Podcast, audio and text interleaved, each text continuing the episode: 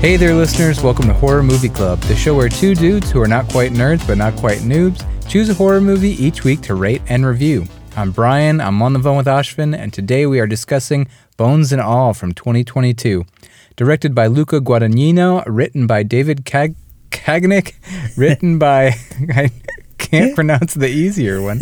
Uh, based on the novel by Camille DeAngelis, starring Timothy Chalamet, Taylor Russell, and Mark Rylance. In this film, a young woman who learns that she's not like other people is forced to make her own way when her father abandons her. If you're new to the show, we'll keep it spoiler free for the first 15 or 20 minutes, but after that, we're going to play some transition music before we switch into spoiler mode and run through the plot and review the film.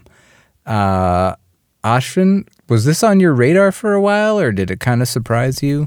You know, I, I think I saw a trailer for it when I went to see The Smile back in, I want to say October, um, and it didn't look interesting at all, so I completely forgot about it until you reminded me. It's, it sounded like uh, it had some hype behind it or something. I think, uh, you know, Luca Guadagnino did Suspiria in 2018, which we really, I think we should cover that next year. I, I'm surprised we haven't yet. Um, and he did Call Me By Your Name, and Tim- Timothy Chalamet is just, you know, the hottest thing on the planet right now. so I think people were excited for this, and there was some buzz around it. But it kind of missed me. I just people Oh. were talking about it on the Discord, and I was like, oh, I guess maybe we should cover that. Yeah, are a lot of horror fans getting out to see this? Because I, I don't know if this, uh, like from a genre perspective, falls like squarely in horror. But what, what have you heard? I don't think a lot.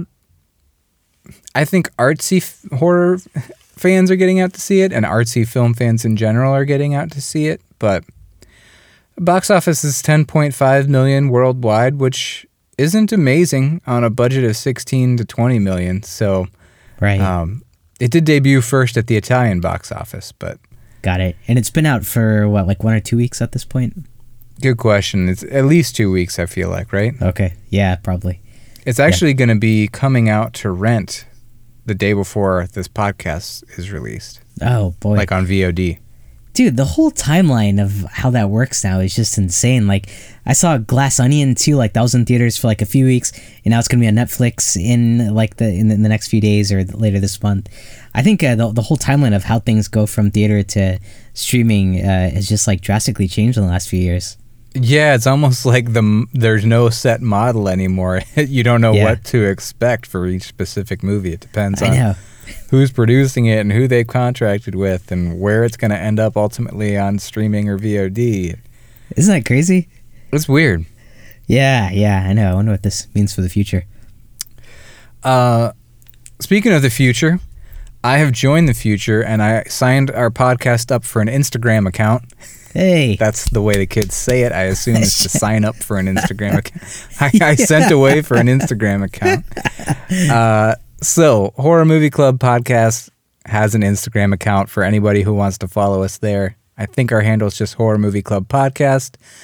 Uh, and I'm doing a little thing where I'm spotlighting a, a 2022 horror film every day as a little story and giving a little mini review in text, a sentence or so to uh, review a certain amount of movies. I think it'll be like 27 movies uh, as a countdown to our top five episode of 2022. So I don't know if that's how to use Instagram, but either way, you can go follow us there. Um, and speaking of 2022 horror movies, I want to remind people again both Smile and Barbarian, we have reviewed them. They are out on our Patreon, so you can go to horrormovieclub.com, click on the big orange button that says Patreon, and sign up for that for a dollar a month.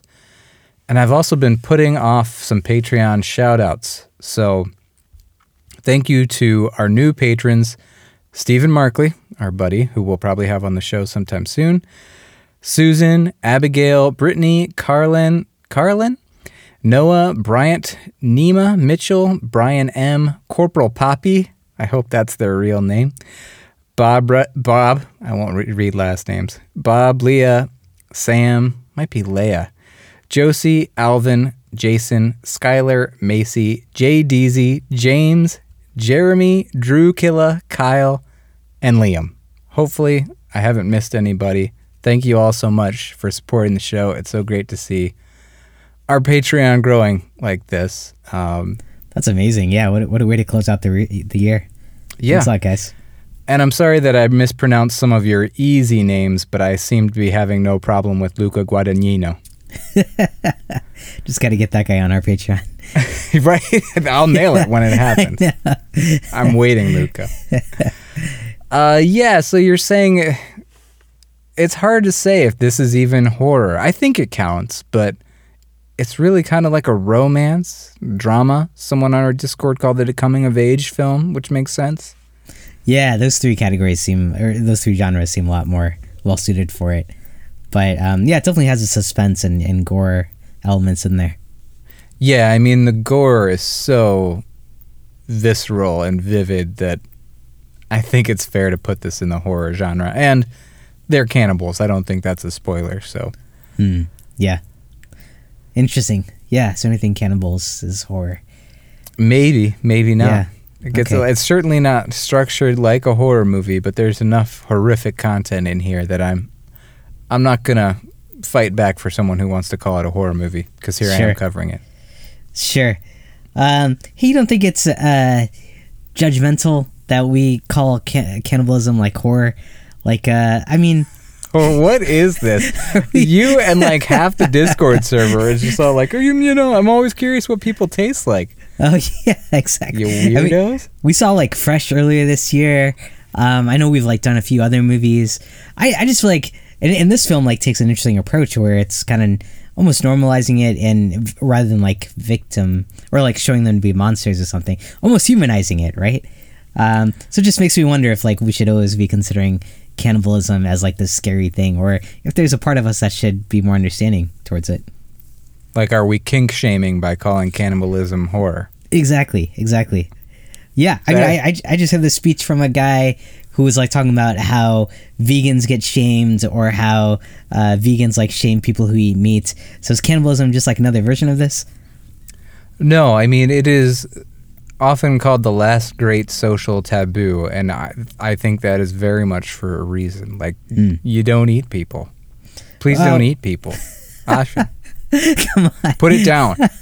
You guys can't see what's happening, but just put it down. I there's a gray area, especially if they're already dead, like uh, which which we'll see sometimes in this film. I mean, you could argue that it's a very efficient way for a society to, um, you know, reduce their carbon impact. Yeah, I mean, th- what was it? The Social Contract by Milton Friedman. Ah, shoot. There's some work of literature. It was like a short essay done in the 1800s, 1700s, where it was like satirically proposing eating babies. Uh huh. Um, Yeah, that's that's dark. Yeah. Yeah, but if you want to go down this road, fine, we'll go there. My, I am repulsed by it. I'm Yeah. weirded out by people talking about it. Like, sorry, everybody, but No, yeah, it's. I'm. I've isolated our. I've alienated the wrestling fans, so now I'm going to the cannibals. I know, man. You're just knocking out crowds left and right. Slowly eliminating all of our listeners. But if someone's dead and you eat them, you're right. I mean, there's what is the true moral infraction there because it's all depends on your beliefs about maybe the afterlife and just like what feels right and wrong. I mean, humans as a part of our culture, it seems almost innate and ingrained in us that we bury our dead or have some sort of memorial for our dead. Like yeah, other animals don't do this either. Some do, but not all of them. okay. So there are some animals that will eat their dead. Yeah, I mean some animals will kill each other and eat eat each other or eat Sure. their babies even. Sure. Yeah, yeah. No, it's it's interesting. There's something like ingrained in us uh, at at some level that like you don't eat your own kind or uh, your own type. But yeah, I don't know. These kind of films just make me wonder. And it, yeah, it, cool to see this topic coming up more and more. Yeah, I mean if you divorce yourself from centuries of human tradition and just look at it cold Yeah. hard logic, then I suppose there's nothing wrong with it. But at the same time, I'm on my gut level. I'm just like that is so Yeah. wrong. That's a place we don't go. Sure. But yeah. No, yeah. I, I hear I hear the reason the reasonable argument for it too. it's weird to call it reasonable, but yeah, there, there's something to it, and uh, yeah, it's just uh, everything's like on, on the spectrum of like how, how bad everything is, and if you're gonna criticize someone for being a meat eater, then uh, how far are you willing to go, or um, yeah, where where do we draw the lines today versus maybe in the future? And uh, yeah, it just seems like there's a lot of gray area in all these things. I also feel like there's this whole weird thing in society going on right now where you like if it's not hurting somebody, you shouldn't shame it. But then you get into this weird barrier where people could use that argument. You could use the same argument I'm using against cannibalism as a lot of other things. Like, Ash, you can be like, hey, it doesn't hurt anybody, so what's the big deal? And I can be like, it just like we don't do it. It damages the moral fabric of our society. But you could say that about a lot of other things that would be, That we do. you do. know, I could say some like, uh, I'm trying to think of the word, like you could get real homophobic with that or real sexist with that or whatever. Like, Right. name name your topic. You know, I could just be like, no, it damages the moral fabric. Like that's not what people do. Right, right. And So- is that that's kind of like the angle the movie takes with it in a way, right? Like it's kind of a parallel to uh, judgment of, of people. Yes, for sure. Yeah, things. and I'm sure as we review the movie, we'll talk more into that. I think you can definitely read into it.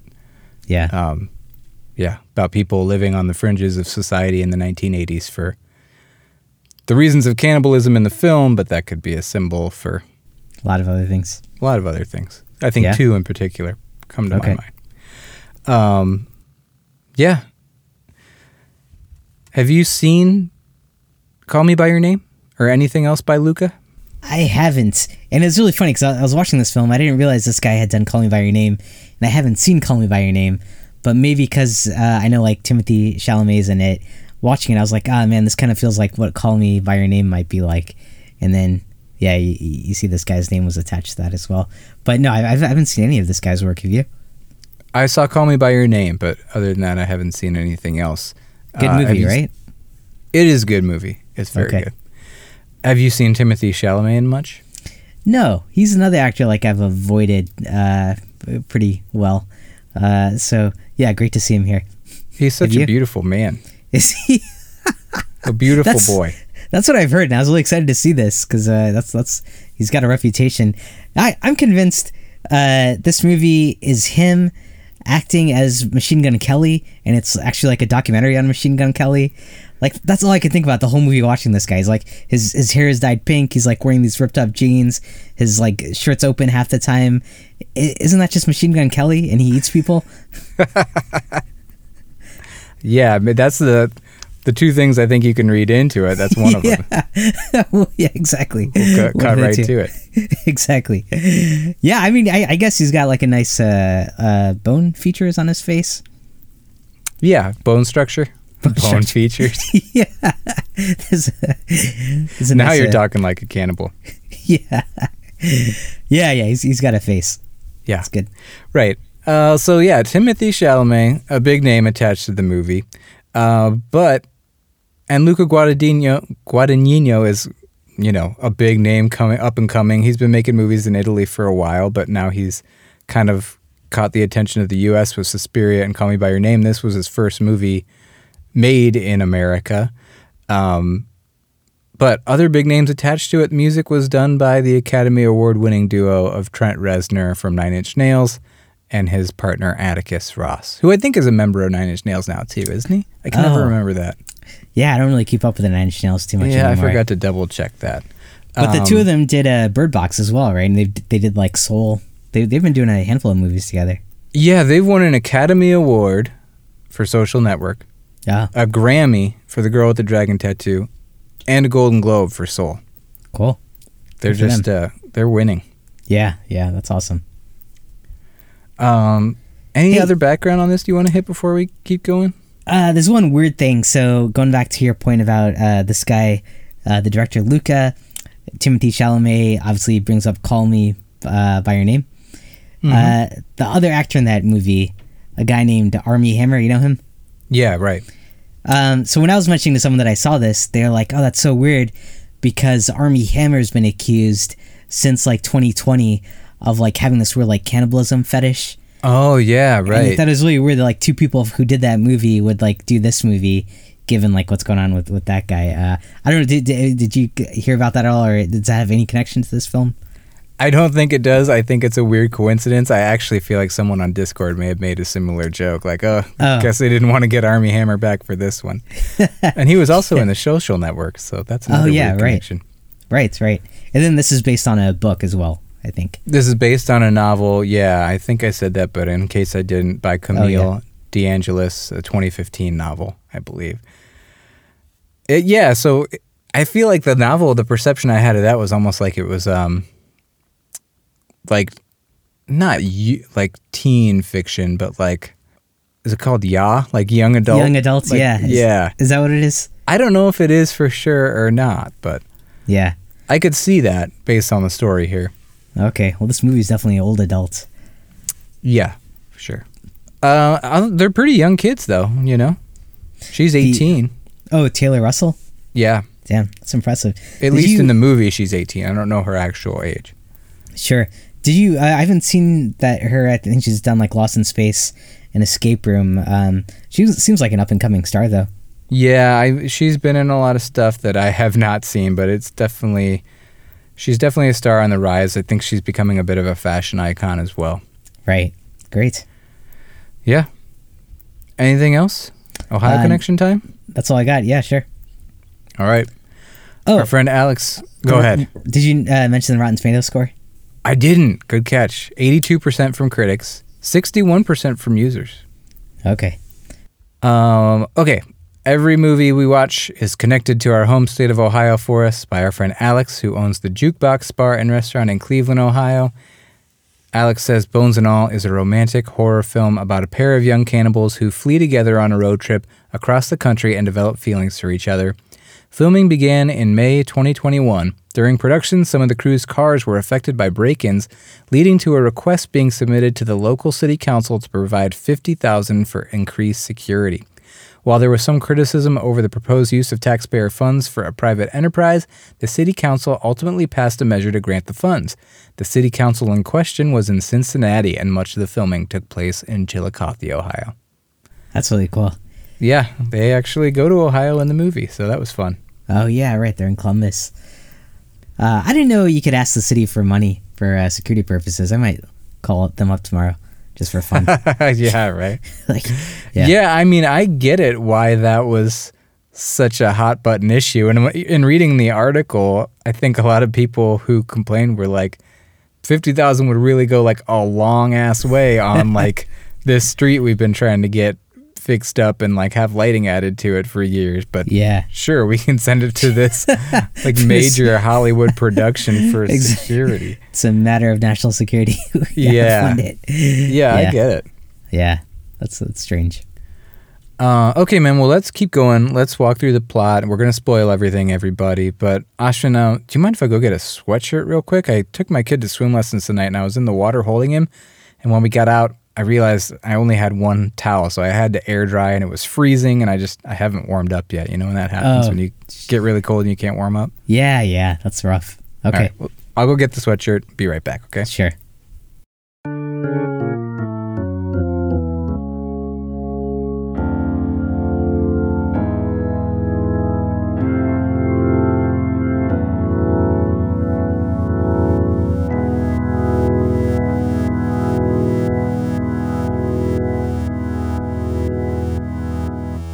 All right, I, I'm back.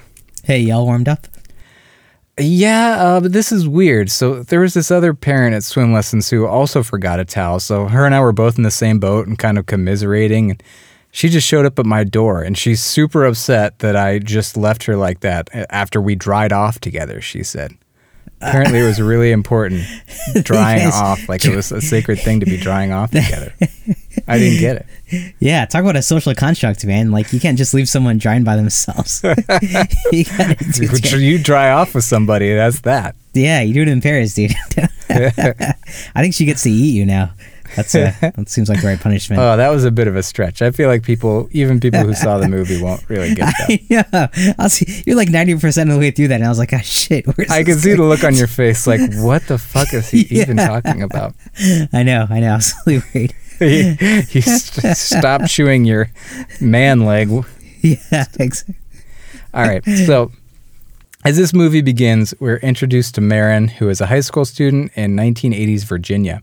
She's the new kid at school, and she gets invited to come to a slumber party, which she knows her dad won't let her join. She decides to sneak out and attend anyway. Uh, in what at first appears to be a romantic moment between her and her friend, they're like edging close together on the floor. But the tide turns as Marin chomps down on her friend's finger, clearly attempting to eat it. She runs from the party and shows up back at home with blood dripping from her mouth. Her father, though angered and urgent, seems to know exactly what happened and has told her to quickly pack her things because they're getting out of town. What did you think of this opening?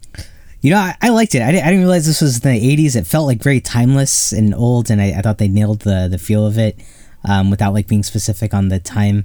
Um, and yeah, the setting was really great, and that first bite just like kind of comes out of nowhere and just shocks you in, in how like uh, gory it is. Uh, it's just like the last thing you're expecting, given like the pace the movie's moving at, and then yeah, it totally changes gears here. But uh, I liked it. Pretty effective opening. What, what did you think? Agree, and and it's like touching and intimate, and then that first bite's just like, oh, okay, here we go, and that that finger is gnarled too. It's not just like a little bite; it's like a semi-detached finger. Yeah, I didn't expect that kind of gore right there. That's wild. Um, hey, did you see the dad was watching TV and I think you got like a young uh, Mayor Giuliani uh, talking about someone? Yeah, I tried to figure out what he was talking about, and I couldn't quite pinpoint it. Um, Seemed He used to be the attorney general for New York, and I think he was prosecuting some Wall Street people, possibly. Um, okay. at a certain point in time, I think that may have been what he was talking about Okay. on TV, Okay. but I'm not totally sure. Okay. He wasn't talking about Donald Trump, right? I don't believe he was. Okay. All right. Yeah, I, I couldn't tell like why that was in there, but maybe to your point, like kind of setting like what, the date or like the decade that this is taking place in. Yeah, I, I w- thought maybe there was something more significant there that I was missing, and maybe I am. So let us know, people, if we're whiffing something on that one. Uh, they relocate to Maryland, Marin and her dad, and shortly after her 18th birthday, her father skips out on her, leaving behind her birth certificate, some cash, and a cassette tape on which he's detailed why he has to leave. So we learn from the recording that this isn't the first time she's engaged in cannibalism. The first time was when she was three and she killed and partially ate her babysitter. And then it happened again uh, when a kid went missing at her summer camp when she was like eight or nine, and he just knew it was her. We also learn that. Oh, go ahead. Oh, one one question I heard, like you, you know, we're seeing her reaction while she's watching this or listening to this tape. Did you have the impression that like she has no memory of this stuff, or is he telling her stuff that like she knows she's done? I think she's suppressed it and does not remember it. Oh, okay, okay. Yeah. But she remembers like the sleepover, right? Uh, yeah, I th- she remembers that. I think everything else she just, yeah, buried. Okay. Um, we also learned that her mom left her so long ago that she doesn't even remember her. I think maybe right after she was born. Marin discovers her mother's name on her birth certificate and decides to track her down by heading to Minnesota, where her mother is from. She takes a bus, which stops in Columbus, Ohio for the night, where she meets an older man named Sully, played by Mark Rylance. And Sully lets her know that he's an eater too, and he can smell that she is one also. He brings her back to the home of an elderly woman who is dying on the floor, and in the morning they eat her together. As they dry off together, which is apparently sacred to Sully, uh, after getting soaked in this woman's blood, he tries to teach her a bit about life as an eater and hopes to kind of take her under his wing, and he's hoping they can stay together since the life of an eater can be a lonely one, and he shows her this long rope that he's made with the hair of all of his victims. Something about Sully rubs Marin the wrong way, so she sneaks out to catch her bus out of town in the morning without telling him. What did you think of Sully here upon meeting him? Were you wary of him, or kind of charmed by him, or feeling sorry for him? really really mixed I, th- I think a combination of all three of those uh like it's crazy how he just smells her and shows up but then there's something about like his performance that like yeah you really want to trust this guy he doesn't seem to like you know indicate any harm he's older and uh the way he like kind of uh takes her in and like is vulnerable with her and like kind of shares where he's coming from a little bit uh it, it kind of warmed me up a bit um i thought like this is a, you know someone who might be looking out for her after she's been abandoned by her father. But still, like I think this guy delivers a very creepy uh, performance. But what, what did you think? He does, and I also felt it was like right on the brink of overacting, but Hmm.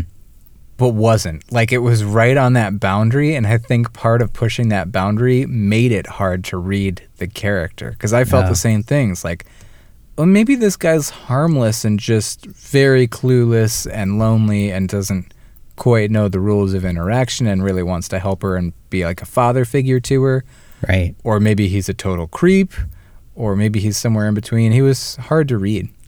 Yeah. Would do you pick up on, or did you pick up on anything that would have caused her to, you know, run away from him? Or was it just where she was like mentally in her own journey? Yeah, I mean, she was gonna go there anyway, and like that was her plan. So she'd have to like change her plan for Sully. Hmm. And you know, it's just also weird. She just learned she's a cannibal, and now all of a sudden she's eating a woman with some old guy. Yeah. I, I gotta believe she's just wary. Like it's a strange man. Nothing's gone wrong yet, but can't get too confident. She's out on her own, so she made the the wise decision. I mean, she, yeah. I guess you think so. I think so. I mean, it was a bad idea to go there with him. It, it worked out for her. It, it's hard to know, you know. It was good that she went there because she learned more about herself. She learned how to smell other eaters. She learned that her hunger is going to be getting worse as she gets older. So she benefited from the experience, but at the same time, it probably wasn't a good idea to go there, and it probably wouldn't have been a good idea to stay. Okay. Just bad policy. Just Just like you don't eat people. you don't need to know all the reasons why. You just You know, don't do yeah, it. just gotta trust your instinct there. Yeah, I don't, I don't know. I mean, here, here's someone who's running, uh, has been abandoned, doesn't know what she is, and here's someone who kind of like sees her for what she is, accepts it, and can kind of like show her some ropes uh, made out of human hair. But she's she's kind of rejecting it. Uh, so I, I No, don't know. but- really, the ropes. So let me let me go get it. yeah, I got them right here. Uh, but yeah, I, I think you're right. Like she's 18, she's like still like in shock of it, and she's obviously on a journey to find something bigger. Right. Um. So yeah, she she leaves town, and in Indiana, she meets another man on her travels. Uh, at a gas station convenience store, I believe. And this is Lee, played by Timothy Chalamet. And they do decide to stay together as he too is an eater, and this time she can smell that he is. See, that, that, that's what I, I, I don't get. Like, why did she make the decision with the? Is it because he's Timothy Chal- Chalamet? Yeah, that's exactly why she made that decision. Yeah, Because of the bone features. yeah, those bone features. I can't say no to that. She looks up. Take me with you. There's a deleted line where a deleted scene where she looks up and goes, "Holy bone features!" Lifts up her sunglasses. yeah. All right, I'm on. Uh, so they briefly stay in Lee's hometown in Kentucky, where Lee's sister argues with him about why he's leaving all the time. They eventually continue their travels together, Lee and Marin, and they meet another eater or two along the way. One night at a county fair, Lee flirts with a man working one of the game booths at the fair, and they arrange to meet later in a cornfield. And during a sexual encounter with the man, Lee slices his throat so that he and Marin can feed. Uh, Marin is later deeply troubled to find out that this man was married with a child, and Lee tries to assuage her guilt and his own guilt by insisting that the man was not wearing a ring and they had no way to know. This is where we go ahead and just say I think that you can really read this as a story about living life as being gay or queer, whatever you, mm-hmm. however you would identify yourself in the 1980s in the 1980s, you know, in the height of the AIDS epidemic and just a totally different cultural environment. These are two people living on the outskirts of society because of who they are. So it's very easy to read into that. And I think this scene in particular could be like easy to read as a gay man hooking up with another man and then feeling guilty to find out that he's married with a kid. Oh, interesting. Yeah. Uh, like they feel guilty that they killed him because of that, but Yeah. I think you could read it read it that way as well. Got and the guy was, you know, he's at the fair without his ring on yeah. for right, that right. purpose. Yeah, I, I, I get that. that. That makes sense. Uh, but yeah, yeah, I think that the, the bigger thing is like uh, these people having to like kind of hide who they are because of the judgment from society. But then, yeah, you're right. That guilt also plays a role here. Yeah, and I feel like the the two kind of go hand in hand because no one can say who they are, which means Yeah, that you're going to encounter people who are married and, and do have children and right. you can't all like make honest consensual decisions with your partner and with your hookup and with you know Right. everyone's got to be operating in the shadows Exactly. Yep. Yep. For sure. um so yeah what what happens next so marin is kind of shaken by this whole thing so the next morning she splits off from lee to make her way to minnesota alone where she finds her grandmother and learns that her mother was also a cannibal and checked herself into an institution years ago and that's where Mara can go find her did you recognize her grandmother I didn't. Uh, something Harper, right? Jessica Harper. jessica harper she's Suzy Bannion from the original suspiria the final girl Oh, cool. She also had a cameo in 2018's Suspiria. Okay. Nice. Yeah. Uh, so Marin goes to the institution to meet her mother, played by Chloe Sevigny, only to find that not only has her mother eaten her own hands, but that she has intended for years to kill Marin if the two ever met, to spare spare the world her monstrosity and to spare Marin from having to live as a cannibal. Hmm. How did you tie this to the uh, metaphor, the theme? I think that you can tie it in a couple of ways. Eating her own hands sounds outrageous, but I think you could read into that like you you can't suppress who you are. You can try to live a life where you think you're not going to be that thing. That sounds horrible to say that thing. to to be who you are and change that, but you can't. Like you can't run from it, you can't hide from it. Sure. I think that's what you could read into that.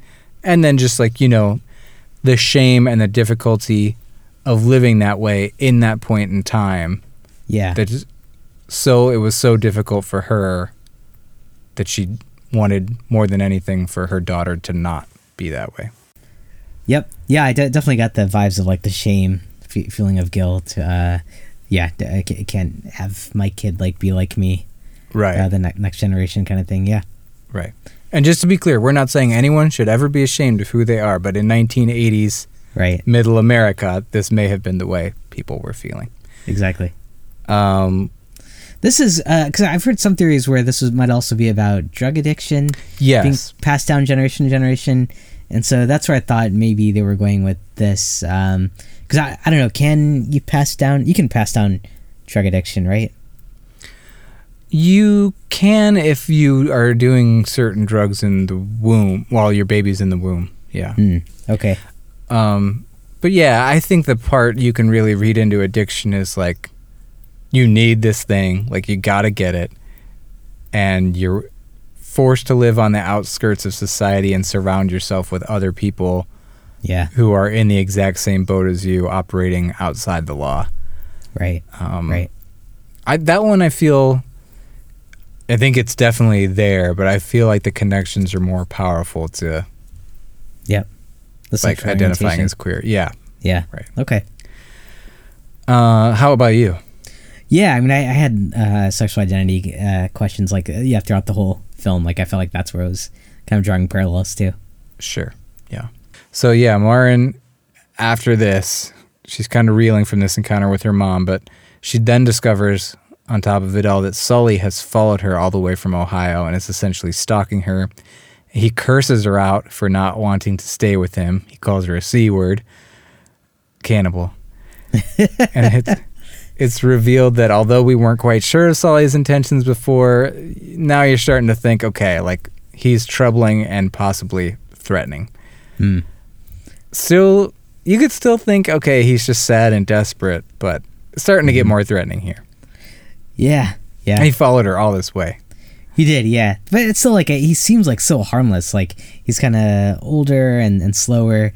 Like it just it's hard to take him as like a real threat here. And we know he doesn't like necessarily kill people. Um, he kind of waits for them to die to eat them. So yeah, I, I still wasn't sure how scared to be by him. Sure, right. Um, so Marin rebukes Sully and returns to Kentucky, where she reunites with Lee. They decide to head out west together, and on their travels, Lee admits that a few years earlier, his alcoholic father attacked his sister and him, and he tried to bite Lee, and Lee had to fight him to protect himself and eventually ate his father and felt very ashamed and still carries a lot of shame from that. And to Lee's relief, Marin is not disgusted with this story and instead admits to him that she loves him. I don't know. I'm trying to think on the fly if there's things to read into that. Uh, yeah, ki- kind of uh, acceptance um, of yeah, I, like he was kind of carrying around that.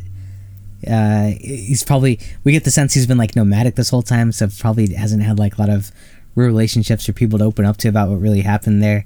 Right. So, yeah, uh, severed relationships with your parents that you can't really talk openly about. Right, right. Yeah. And finally, like I, I- think, yeah, th- this is people talk about this as like a romantic film, and I feel like this is like kind of where uh, you really start to see their chemistry or their bond strengthen or, or build. Yeah, yeah. I mean, they have a romantic relationship. If that, I guess I never actually said that in the plot run through, but they do. And I think this is where it gets even more sincere, and they reveal to each other, like, "Hey, we're not just along for the ride because it's convenient and we've got nowhere else to be. Like, we love each other, and we want to be with each other." Right, right. So the two of them settle down on that note in Michigan and attempt to live a normal life. Marin has a job, they share an apartment together, and we hear Lee on the phone with his sister discussing her upcoming trip to come visit them. So, you know, they're kind of a happy little unit there. He seems to have repaired relationships with his family. She seems to like his sister, and vice versa. Uh, but one day, while Lee is out of the apartment, Sully breaks in and attacks Marin. Lee eventually comes home and comes to her aid, and the two of them kill Sully, but Lee is fatally wounded in the process. And they share some tears together before Lee insists that Marin eat him, bones and all, and she begins to feed on him as he dies. We also learn in this scene that Sully has killed Lee's little sister because Marin finds her hair in the, the rope, which is presumably how Sully found out where they were staying. Got it. I would Yeah. guess. That, that, that was a really interesting scene, man. Uh, like, yeah, for, for the first time, I thought Sully was like a lot more spry than I previously thought, and like more fast moving and stronger. And yeah, you're finally like really scared of him. Did did, did that shock you? No, it, it, it didn't shock me. It was just more like the question has now been answered. Okay, that he was a bad guy. Yeah, yeah. Which I, I don't know if he was a bad guy. I think he was just someone who was like very hurt emotionally, where he thought he had this bond and finally someone he could take in, and they kind of turned their back on him um, for some other dude just because of the that being Timothy Chal- Chalamet. Yeah, man, that's the thing. If you can get into the brain of the bad guy, then there are no bad guys. You know, they're Yeah. just acting on what they think Yeah. is right or what they deserve. Right, right. I, I mean, do you feel like the film was making a point there to be like this this guy is like the villain, the bad guy, or was he just kind of misunderstood? I think they went put in the effort to make him empathetic, and I think that's important for almost all movies to do. Like, if you can make the bad guy empathetic, it just makes everything more rich, you know, and it Sure. it, it's easier to draw parallels to the real world too because at least i believe that people there aren't truly bad people Mm. Yeah. but somewhere along the way they're poisoned or they start thinking in ways that are no longer helpful or they just literally have an illness you know i don't know i don't think it's so easy and i don't think it's so black and white and i think very good Sure. people can suddenly become very bad people and vice versa Yeah, I, I think that's what's realistic about this film. It's like everyone's very human, uh, and kind of understand to some degree where they're coming from.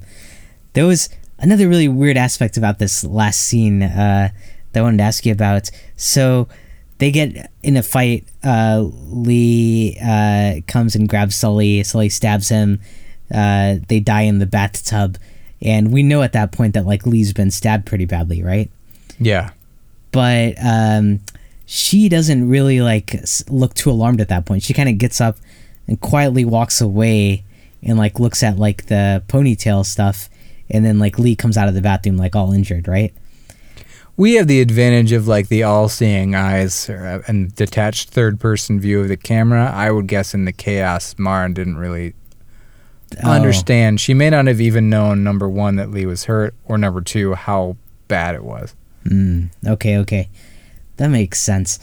I thought maybe she was starting to put something together that we know Sully's got this really strong nose and can smell other eaters. Wasn't shouldn't he have smelled uh, Lee coming into the room and have known that? And I, I thought for a second maybe she had figured out that maybe this whole time Lee isn't actually a cannibal. Um, I mean, he obviously eats people, but it's not like for the same reason. Like he's not an eater. Um, kind of like there's an earlier scene where they're at a campsite and she's really insulted when like one guy who isn't an eater but like likes to hang out with eaters is there. So I, I thought maybe this could be exposing that this whole time Lee kind of isn't truly an eater. But what do, what do you think? One of those guys was David Gordon Green, by the way, who directed the Yeah. Halloween trilogy Yeah, isn't that crazy? or H40 trilogy. Yeah, what was he doing there? I don't, I don't know.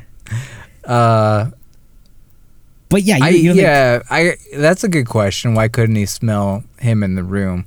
yeah. Maybe he was- just he can smell an eater, but not enough to be like. There's, an eater at twelve o'clock and an eater at three o'clock. yeah, sure. Just The one at three o'clock has some stellar bone features. yeah, can smell that from a mile away. yeah, I, I, that's where I thought they were going. Is maybe like pointing out that uh, Lee might have been a fraud. Uh, but I don't know. Does it, uh, you, you didn't see anything on that, or you didn't get that feeling at all? I didn't get that feeling. I'm not saying Okay. it's impossible, but Yeah, it's just like because she was so in love with him, and you know, like this big attack happened in the bathtub. The way she walks away, it's almost like she's like realizing something. Um, but uh, yeah, may, maybe not. Maybe she just didn't realize that he'd been stabbed. yeah, maybe. I mean, maybe the thought occurred to her, "How the hell did he find us?" And then she went to go look in the Oh, bag. yeah, yep, that could be it. Yeah. Yeah. What did you think of this movie? Uh, you know, I mean, it, it's it's it's like done really well. The acting's incredible. Uh, like interesting enough story, pretty original. Um, soundtrack's amazing. Uh, cinematography is great. I, I thought it was really slow though, and like not enough happened. I mean, the scary moments were done pretty effectively, but they were scattered throughout. And um, some of the character decisions, like why she goes back to Lee uh, after like running away from him, didn't quite make sense. Um, and even like the father's tape, like it didn't really add that much value except to explain it to the audience. Like it's not like she got anything out of it. Um, so yeah, a little uh, head scratching at the end, um, where I just feel like it was it kind of overstayed its welcome a bit and, and could have been a little bit tighter. Um, but yeah, that's also just me. And I'm, I'm not really into uh, coming of age horror stories. But what, what about you? I feel pretty similarly, to be honest. Like, I can't complain about it too much, and I get people going gaga over it because it's really a well made movie. The performances are great. It's got a really great aesthetic. Like, it never all out says it's in the 80s, but it's kind of got that almost it follows feel where you just can't quite put your finger on what time period it's in. Yeah, I was thinking about Um, what you said. It, it falls where like if it, you're looking at like poverty, it's always like uh, or like poor areas of the country. There was like a decade or two behind, right? Right. Yeah. Yeah. Or they're timeless. Yeah. Right. Uh, in the in terms of the styles and the models of things that they own and stuff like that. Right. Exactly. Um, but yeah, it, it had a certain timeless, almost nostalgic feel. It's hard to say nostalgic because I feel like that. I don't want to say nostalgic in the context of this movie because I feel like you can leap to that of like people have nostalgia for how great things were in the 50s, not realizing that a good chunk of society was utterly marginalized. And so I don't want to say I'm nostalgic for the 80s when this has the theme of, you know, people living yeah. On the edge. not, yeah. Right. but the aesthetic just fit. You know, it just it captured a time and place, like middle America in the '80s, very well. Yeah. But it is pretty slow, um, and the romance. I want to say it doesn't feel quite as romantic as it could have, or like, like I feel like it's very authentic.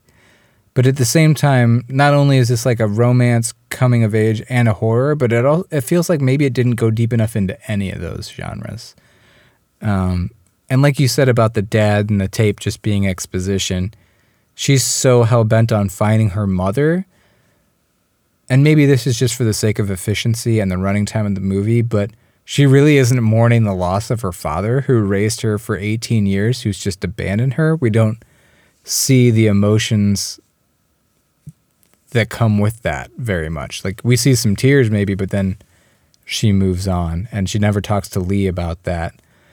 So I feel like there's more that could have been explored. It may have made the movie even slower, but I think it could have strengthened the relationship there. Yeah, I think it could have been a, a sharper movie. Maybe, maybe it, uh, I mean, because you know, one, of the things throughout the whole movie, uh, what is the timeline? Like, I know the movie's broken up in different months, and so do, what, does this all happen like over the course of a year? I kind of forget. In, in like what was the purpose of those months anyway? But um, yeah, I wonder if they like just uh, focused it more on like yeah, your father abandoned you, and you're trying to find who you are, um, and like just deal with like focused more on like those feelings versus like it's it's it's just it kind of maybe went too broad and stretched it out too much over too many characters and too long of a time frame. Yeah, right, right. Like a coming of age story. Not that it's not an events based movie, but we also get a lot of dialogue about how the character is feeling and like them discussing what to do next with their bestie or whatever in a typical coming of age movie. And this is very, even though it's slow, it's very event, events based. Like they go there and they do that, then they go there and do that, and then this mm. happens and they do that. Yeah. And you don't really get a whole lot of Marin Marin's feelings about how things. She, you get a lot of her feelings about cannibalism and like how to interact with this new thing she's discovered about herself. So I mean, maybe it's rich in that way if you're looking at it as at a commentary for the queer experience. Sure. Who who do you think was the main character here? Was it Marin or do you? I feel like the second half of this movie really dives more into Lee, his backstory, and, and what he's been going through. Right, and I think that's maybe why we don't get as rich of a view into Marin's world is because Lee he doesn't become the main character, but we he's talking more, he's sharing more. A lot more of the actions are driven by him, like the killing. Yeah, right. He he's kind right. of the driver of a lot of the actions too. So right. Yeah, some a good chunk of what we see is Marin just reacting to him. Right. Yeah. Um, yeah, you're right. Yeah, it's hard to hard to like say it as a negative, but at the same time, it's just something something was missing, and I'm I'm trying to pinpoint what it was. I know, I know. It's almost you know, uh, it is a very like real time and realistic movie, and so uh, that's why it's it's long. You don't get a lot of those like Hollywood moments, like oh, this is where like they fall in love or they, the love becomes real. Everything, all the emotions here like move very slowly, and the the connections build like over time so it's it's realistic in that sense, but I, I think it f- leaves you wanting a little bit more. I think a big Hollywood emotional mo- moment was the ending. Not necessarily because of what was happening on screen, but what was happening on screen paired with that song where Trent Reznor is singing, um, like, for a minute, we made it feel like home. Oh yeah, because like they had this nice little world. We get a brief glimpse into how they were living, and it's like, oh, like they're happy and they're just going about their like very normal, peaceful life lives, and then yeah, it all comes crashing down, and then like the beauty and fragility and sadness of that song by Atticus Ross and Trent Reznor just fit that moment perfectly. Yeah. Oh, cool. I didn't realize that was one of the originals. That's awesome. Yeah, and I think that that that gives you more of a view into the inner lives of the character, and especially like Marin, that we sometimes maybe were missing in the movie. Um, and it's interesting because it's a movie that's pretty like subtle in a lot of ways. So I don't want it to be full on rom com where Martin is like, oh, what do I do? There's this cute guy, and do I go with him? Or so I don't want to get Yeah. too much, but at the same time, something felt a little reserved About her. about her. Yeah, and that's just her character, but it also just kept me from feeling the romance like uh like I should. Yeah, yeah, same. Uh, I, don't, I don't know if it was just uh, they, they didn't like show. I'm like, there was a scene where they're on a Ferris wheel. I guess we should maybe assume that was something. And uh, yeah, I, I think it's safe to say like they were getting pretty uh, tied together uh, little by little. But, like, yeah, no no big moments. Right, like we Um, saw them kissing and being affectionate, but Right. Um, I was surprised, like, you know, she runs away. Well, I mean, she, she goes away from Maryland after her dad abandons her. And it's just like everywhere she's stopping, she's finding another eater, or like an eater is finding her, which almost felt like too convenient if they're trying to paint the picture of you're this outcast in a world where, like, you know, you're not accepted for who you are. And so uh, I, I found that kind of hard to believe that, like, it was so easy for her to find Sully and then Lee. Uh, did that pull you out of it at all from logic perspective? Hmm. Not really, but it did occur to me at one point like, oh, like they just find them everywhere. Yeah. There's there should be a lot of people dying around the country like Yeah, cannibal, cannibals are everywhere. Right, right. Yeah, uh, yeah. So yeah, that, that, that's kind of uh, interesting. But at the same time, I do feel like there's allegory there, and you can say, okay, Hmm. like, the people have a way of finding people who share, who have something in common with them, and Hmm. and or you feel you all are going to the same places because you're all comfortable at the same places. Sure. Yep. Which I think you could read that into any element of society, you know, like people who share the same interests as me probably shop at the same grocery store that I do or Whole Foods. Yeah, right? Yeah. Bunch of liberals.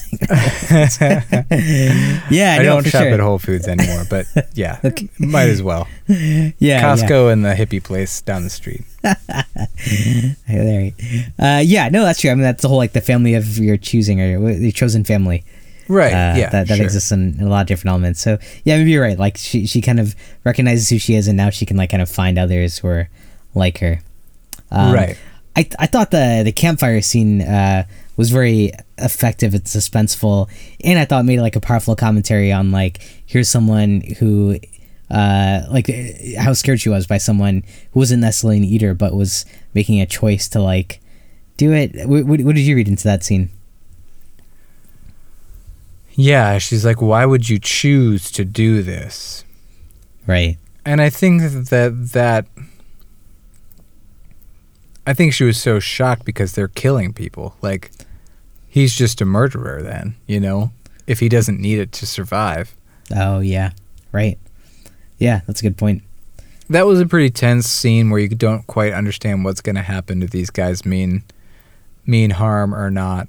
Um, A- And yeah, what, what do you think? Like they like chased them out of like they they had to like escape in the middle of the night. That was pretty suspenseful. But uh, do do you think there was like harm there? Yeah, I couldn't I still quite couldn't quite tell. Um, do they end up kind of like chasing the truck when they leave or Yeah, the one guy is like chasing the truck. yeah, maybe there was some harm intended there. I don't know what it was. Mm, But yeah. Yeah, I mean, and I feel like I might step in poop because I've never lived as a gay man in the 1980s. Uh, but I wonder if that speaks to the vulnerability too, and just like I'm trusting people I may not normally trust because they're the only people I can trust, and Right. I'm so vulnerable because I can't be honest and open about where I am and what I'm doing Mm-hmm. and nobody knows I'm here and I've put all my trust in this person these strangers. hoping that they're a good guy or a Right. good woman. Yeah. Yeah, I, I think it was a cool way to capture that type of fear or the, the unknowing there. Same thing with addiction. Like I I'm now quote unquote forced to Yep. live this life among people that you know may not that's like a totally different scenario because yeah Yeah. Boy, Right. this is. I feel like I, I'm surrounded by eggshells right now, so I'm just gonna s- stay put. Just gonna not move anymore. Yeah, yeah. No, I, I think that's really cool because, uh, yeah, that, that's a very universal experience. Like a lot of different groups that are marginalized, and it's it's cool to kind of capture it uh, in in this horror film in, in, in these ways around eating people. And there are people who wish to, which you could read into the guy who chose to be a cannibal. There Mm-hmm. are people who are merely there to exploit these groups. Exactly. They mean they don't belong, but they see an opportunity for exploitation. You could- Exactly. Yeah. a drug dealer, you know, for example, Right. Right. Yeah. Sure. Sure. who yeah, who cares nothing about the people they're selling to, but just totally wants to exploit. yeah for their for own their own gain gain. or yeah. Or who just sees, yeah, like the vulnerability in the gay community is like I can take advantage of these people because Right. for X X, Y, and Z reasons. Right. Right.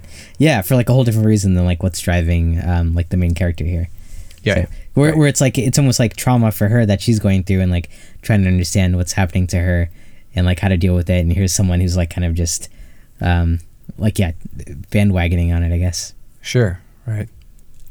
Boy, I'm liking the movie more as we read more into it and discuss. there are a lot of great layers and awesome themes uh, in it but um yeah i, I still uh, think like as, as a movie um it, it could have been sharper and, and, and gone deeper in a few places Yeah, it's a, it, I also feel like maybe we're asking too much of it to be like, hey, be more focused, but also like go deeper.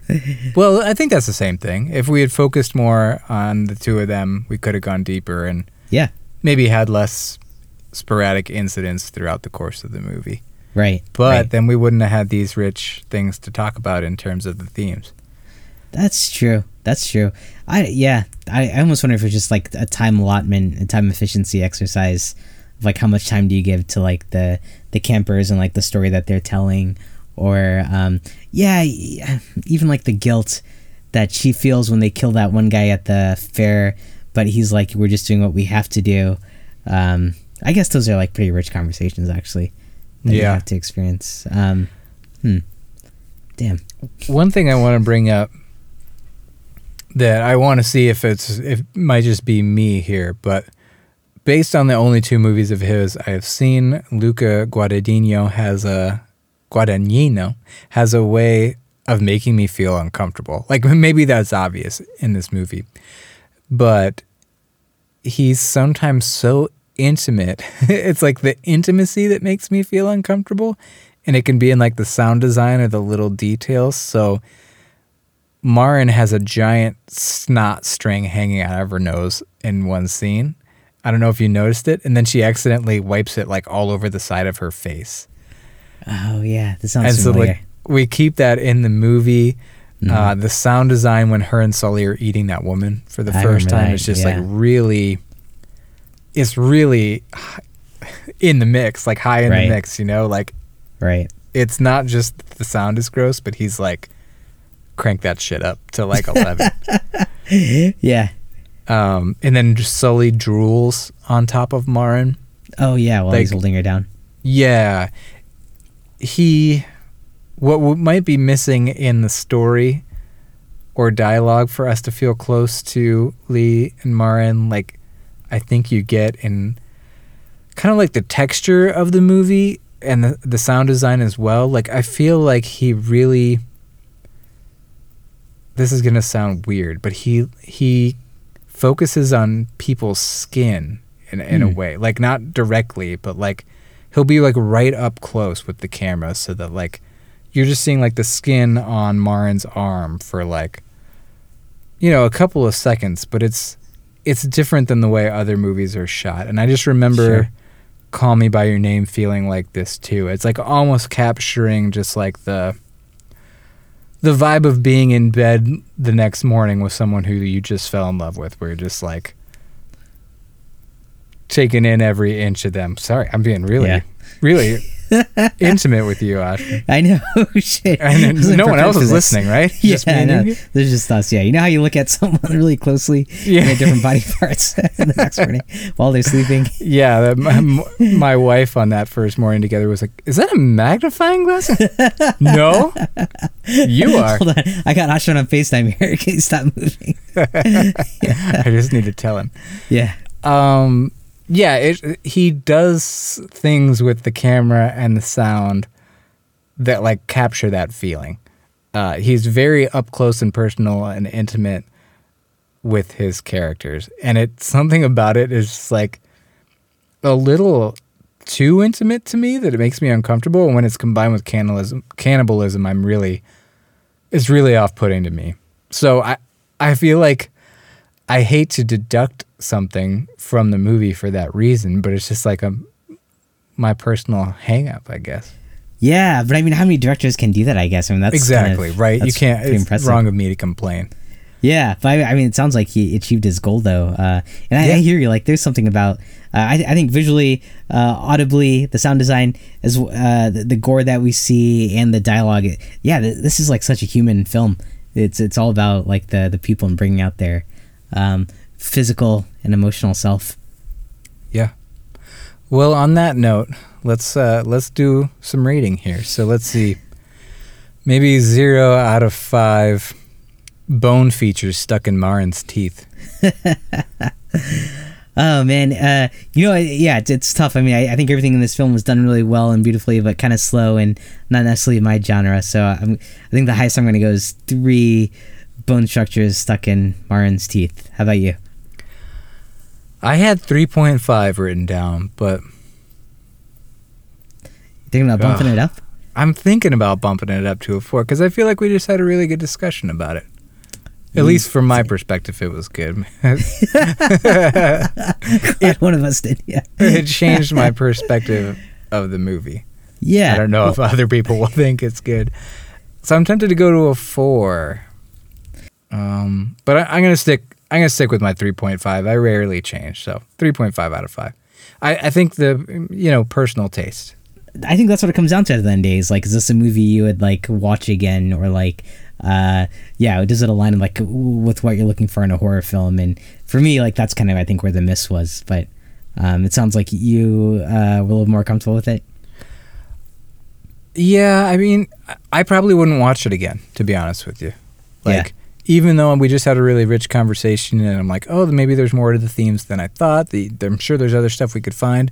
Yeah, I just wouldn't ever really want to turn it on and, and sit through it again. yeah, Um, so yeah, Yeah, I guess I got to be honest with myself. I, I maybe wish I was the type of person who would give it a four. uh, yeah, I wish I I was was, it when you more watch- comfortable in intimate situations. yeah. I, I always hate when you watch a movie that's like, like you know, it's like really good and like you should respect it a lot more, but like out of your own personal taste, like ah, maybe it's just not for me or something. Right, Or right. I need something a little bit more lowbrow.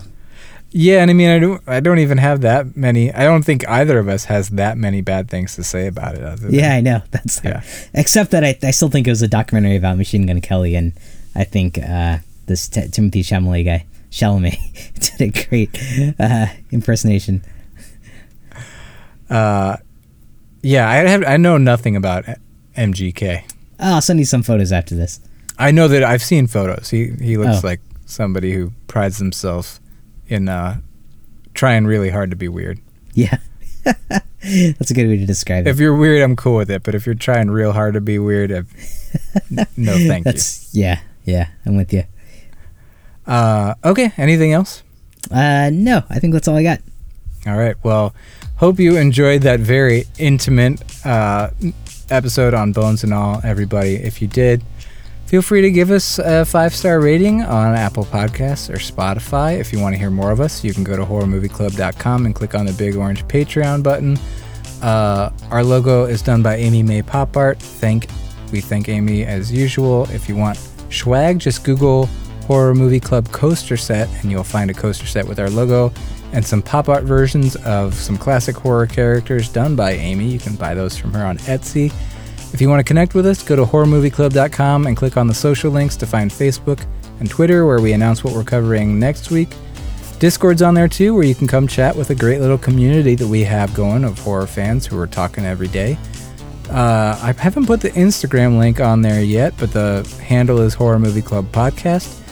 And until next time, if a strange man helps you out of a jam, you should only buddy up with him if he's young and attractive. If he's old and unattractive, that could mean trouble. Get the hell out of there. Yeah.